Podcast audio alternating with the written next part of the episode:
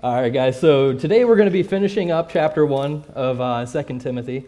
Uh, we're going to be doing uh, verses 15 through 18, and uh, we're going to see how we need to not allow ourselves to be distracted from the ministry by our emotions and worldly desires, but instead focus on seeing to the needs of others in our ministry.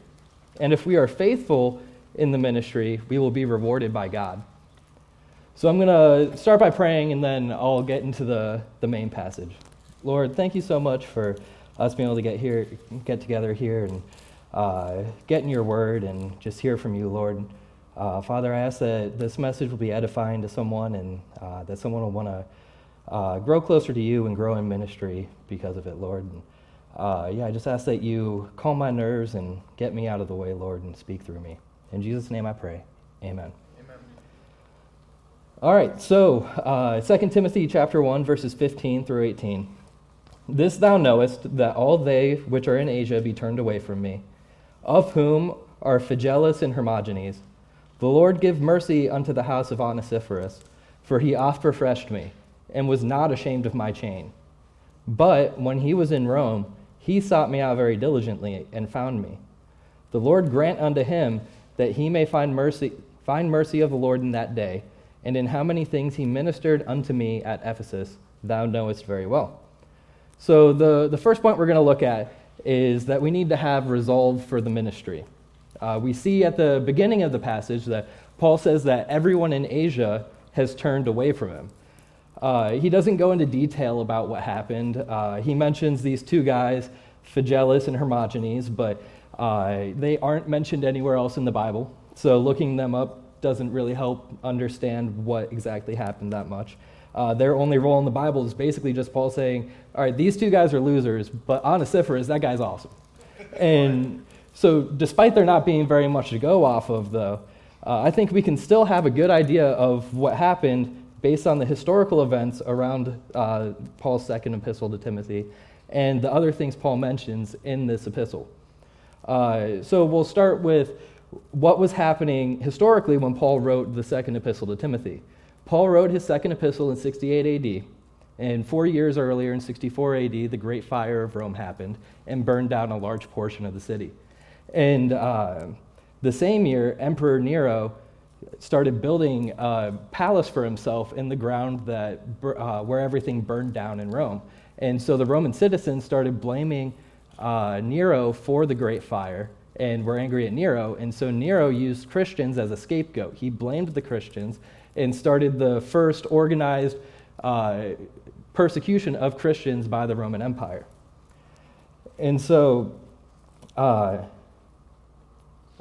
sorry, I went off script while I was saying that. Uh, then in 68 AD, Paul was uh, imprisoned and would soon, soon be executed. Uh, we see in verse 16 of our passage that Onesiphorus was not ashamed of Paul's chain. And when he was in, in Rome, he sought Paul out and, and visited, him, visited him while he was in prison. Uh, then we see in 2 Timothy 4 10 through 11 that Paul says, For Demas hath forsaken me, having loved his present world, and is departed unto Thessalonica, Crescens to Galatia, Titus to Dalmatia. Only Luke is with me. Take Mark and bring him with thee, for he is profitable to me for the ministry. So Demas forsook Paul because he loved the present world. And while we aren't told why, we see that Crescens and Titus left him as well, and only Luke is still with him. So it seems like the reason everyone in Asia turned away from him may be that they were afraid of the, the suffering and the persecution that Christians were going through at the hands of the Romans, and they didn't want to be imprisoned and executed like Paul was going to be. Uh, and then Paul, having been abandoned by everyone at the, toward the beginning of uh, the first chapter, it says, says to Timothy in verses 6 through 8, Wherefore I put thee in remembrance, that thou stir up the gift of God, which is in thee by the putting on of my hands. For God hath not given us a spirit of fear, but of power and of love and of a sound mind. Be not thou therefore ashamed of the testimony of the Lord, nor of me his prisoner, but be thou partaker of the afflictions of the gospel according to the power of God. Uh, so he encourages Timothy not to give into the spirit of fear and not to be ashamed of the testimony of Christ or of Paul but to partake of the affl- afflictions of the gospel. So he, while everyone else has abandoned him and seems to be giving in to fear, he's encouraging Timothy not to go down the same path, but to be willing to give up his own life and suffer the afflictions of the gospel to continue his ministry and serving the Lord. Uh, this isn't the only group that Paul mentions turning away, though. Uh, in chapter 2 Timothy chapter 4, verses 2 through 4, he says, Preach the word, be instant in season, out of season. Reprove, rebuke, exhort with all longsuffering and doctrine. For the time will come when they will not endure sound doctrine, but after their own lust shall they heap to themselves teachers having itching ears. And they shall turn away their ears from the truth and shall be turned unto fables. In this case, people are turning away from sound doctrine, listening to many different teachers, and believe fables instead of believing the truth. And so, whether it's turning away out of fear or turning away from sound doctrine that Paul was referring to in our passage, one thing is for sure. If you want to be useful to the Lord in your in ministry, you need the resolve to be willing to partake in the afflictions of the gospel and to stick to the truth of sound doctrine. The counterpoint to those who turned away, though, is Onesiphorus, who oft refreshed Paul and ministered many things unto him in Ephesus. So, our second point is that your ministry should refresh others. Refresh could refer to meeting physical needs, as we see the first time the word is used in the Bible. That's Exodus 23 12. Six days thou shalt do thy work, and on the seventh day thou shalt rest, that thine ox and thine ass may rest, and the son of thy handmaid and the stranger may be refreshed. But that's not the only way the word is used. It's used a little bit differently in 1 Corinthians 16 15 through 18. I beseech you, brethren, Ye know the house of Stephanas, that is the first fruits of Achaia, and that they have addicted themselves to the ministry of the saints, that ye submit yourselves unto such, and to every one that helpeth with us, and laboreth. I am glad of the coming of Stephanas and Fortunatus and Achaicus, for that which was lacking on your part they have supplied. For they have refreshed my spirit and yours. Therefore acknowledge ye them that are such. So in this passage, Paul says that Stephanas, Fortunatus, and Achaicus refreshed his spirit. So a good minister doesn't just refresh, refresh people physically, he refreshes them spiritually. Now, if you're new to ministry, you may be wondering how you can meet the physical and spiritual needs of people. Uh, that's kind of something you have to figure out as you minister to people because the ways that we meet the needs of others will be different but they all work toward the same purpose. And this is because we will best refresh others through our own spiritual gifts. Uh, we don't have time for deep study on the topic, but we will look at two of the three main passages that tell us what the gifts are and see what they teach us about the spiritual gifts. So, Ephesians 4 11 through 12. And he gave some apostles, and some prophets, and some evangelists, and some pastors and teachers for the perfecting of the saints, for the work of the ministry, for the edifying of the body of Christ. Ultimately, the spiritual gifts are just different aspects of ministry that God gives you the ability to perform better than anyone without that gift could. All born again believers are given a spiritual gift through the Holy Spirit. Uh, this passage tells us that the purpose for this is for the work of the ministry and for the edifying of the body of Christ. Your gift isn't for you, it's for you to serve your brothers and sisters in the body. Right. So notice it also says uh, with each one of these that they are given to some, to some apostles, some prophets, some evangelists, some pastors and teachers. Uh, and not everyone has every gift. And while you may have more than one, nobody has them all. Uh, this is to build inter- interdependency and unity among the body of Christ. We have to rely on each other to refresh each other and to, or yeah, to refresh others and to be refreshed by others. And then in uh, Romans 12, 4 through 8, we see, For as we have many members in one body, and all members have not the same office, so we, being many, are one body in Christ, and every one members one of another. Having then gifts differing according to the grace that is given to us, whether prophecy, let us prophesy according to the proportion of faith, or ministry, let us wait on our ministering, or he that teacheth on teaching, or he that exhorteth on ex- exhortation. He that giveth, let him do it with simplicity, he that ruleth with diligence, he that showeth mercy with cheerfulness. Again, we see that our gifts are deferring. Uh, all of the three main passage, passages that talk about the spiritual gifts say they're diverse and no one, like they, they're all different. No one has all of them and they're not uh, all given to anyone. Or they're, no one gift is given to everyone. And uh, it also says to wait on your gift. Now, this may sound strange, but looking at the first time the phrase is used in the Bible will help us to understand.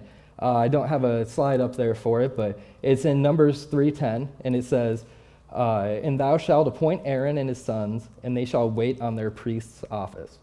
So they weren't waiting to be priests; they were waiting on the priest's office. They were attending to it. To wait, wait on means to attend to. Uh, I used to be a waiter for years, and uh, my job was to wait on tables. It was to serve people at tables. And so uh, it, it, it, doesn't have anything to do with waiting to perform the gift. It has to do with uh, putting a focus or an emphasis on that gift. So we should attend to our gift. It should be a major part of our ministry. Uh, but that doesn't mean that we don't do the other areas of ministry. Just because your gift is ministry or teaching, but not evangelism, doesn't mean that you aren't meant to share the gospel with people. We're all given the um, Great Commission. We, we all have to go and make disciples. We all have to go and share the gospel with people. It's not, none of us are exempt from it, regardless of what your gift is.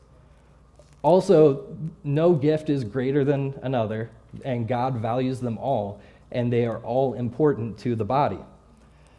Even what we see as small acts of service aren't small to God. They're vitally important to the body to do any act of service for another member of the body of Christ. Uh, in Mark 9:41, we see, "For whosoever shall give you a cup of water to drink in my name, because ye belong to Christ, verily I say unto you, he shall not lose his reward." While Jesus was specifically talking to the, his disciples in this passage, uh, it shows us the, the standard that God has for people that uh, serve and minister to his followers. He says, even if they just give one of his disciples a cup of water, that person won't lose their re- reward. Uh, and that leads us into our next point, and that's that there will be rewards at the judgment seat. Uh, so, looking back at uh, 2 Timothy uh, 1 18, it says, The Lord grant unto him that he may find mercy of the Lord in that day, and in how many things he ministered unto me at Ephesus, thou knowest very well. So that day is always a, a reference to the second coming of Christ. This is slightly different in that uh, a New Testament believer isn't going to be physically present on the earth at the second coming as a flesh and blood person. We will, the church will have been raptured out at that point, and whether uh, it's because you died before that or because of the rapture, you will, uh, we will all stand judgment at the judgment seat of Christ. And we see uh, in 1 Corinthians 3 13 through 15, uh, it says, Every man's work shall be made manifest, for the day shall declare it, because it shall be revealed by fire, and the fire shall try every man's work of what sort it is. If any man's work abide, which he hath built thereupon, he shall receive a reward. If any man's work shall be burned, he shall suffer loss, but he himself shall be saved, yet so as by fire. So this judgment is only for Christians, it's only for born again believers, uh, and your works after salvation will be judged. Uh, it's important to note that it says that uh, if, any more, if any man's work shall be burned, he shall suffer loss, but he himself shall be saved. So you will not lose salvation at the judgment seat, but what you'll lose, what that loss you'll suffer, is the reward that you would have received for being a faithful minister. Uh, and there's a couple different rewards. The first one we're going to look at is glorified bodies, and that is one that every born again believer is going to get. Uh, Philippians 3 20 through 21 says, For our conversation is in heaven, from whence also we look for the Savior, the Lord Jesus Christ who shall change our vile body, that it may be fashioned like unto his glorious body, according to the working whereby he is able even to subdue all things unto himself. Uh, and then there's, so we're all going to get that. It's, uh, at salvation, you're guaranteed eternal life in heaven, you're guaranteed a glorified body. It's a free gift. You could say a free thing, and what could be better? Uh, another other gifts that we'll receive are crowns, and there's five different crowns that uh, faithful ministers will receive. And so the first one we're going to look at is the crown of righteousness, and that's for those who love the appearing of the Lord. 2 Timothy 4 7 through 8 says, I have fought a good fight, I have finished my course, I have kept the faith. Henceforth there is laid up for me a crown of righteousness, which the Lord, the righteous judge, shall give me at that day. And not to me only, but unto all them also that love his appearing. The crown of life is for those who love the Lord. Uh, James 1:12 says, "Blessed is the man that endureth temptation, for when he is tried, he shall receive the crown of life, which the Lord hath promised to them that love him." Uh, there's also the incorruptible crown for those who don't fall away and are temperate in their ministry. 1 Corinthians 9:25 says, "And every man that striveth for the mastery is temperate in all things. Now they do it to obtain a corruptible crown, but we an incorruptible." The crown of rejoicing is for those who lead others to the Lord.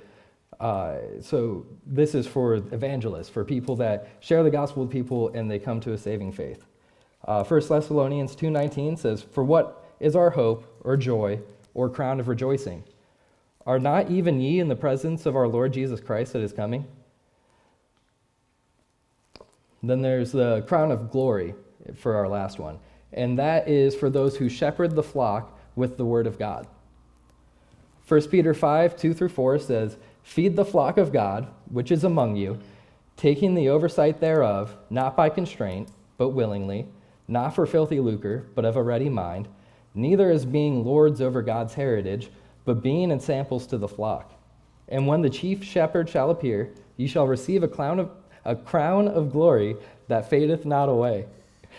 And what I think is awesome about these crowns is we're already given salvation, we're already given eternal life. Like, he, God is already giving us something that's way more than what we deserve, way better than we could get on this world from anything that we do. And yet, if you'll be faithful to Him and if you'll serve Him, He's going to give you rewards too. He's going to give you crowns. And while that shouldn't be your main motivation, it's just amazing that God's going to give us rewards just for living for Him. Like, that's cool. And uh, then we see in Revelation 4 10 through 11, though, uh, the, it says, The four and twenty elders fall down before him that sat on the throne, and worship him that liveth forever and ever, and cast their crowns before the throne, saying, Thou art worthy, O Lord, to receive glory and honor and power. For thou hast created all things, and for thy pleasure they are and were created. And so we see here that like these guys received crowns, they received rewards, and they're just throwing the crowns at the Lord's feet. They're so overcome by the glory of the, the Lord that they don't even care about their reward. They're just throwing it to the Lord and giving it back to Him because He deserves the glory and honor and power.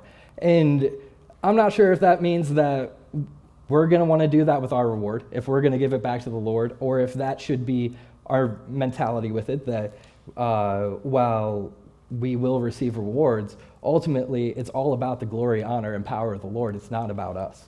Uh, either way, we always need to keep that in mind that it's all about God, it's all about serving the Lord, and it's all about serving the body of Christ. So, to wrap things up, we need to remember to focus on being resolved to the work of the ministry. Don't allow emotions or the lies of this world to distract you from the work of the Lord.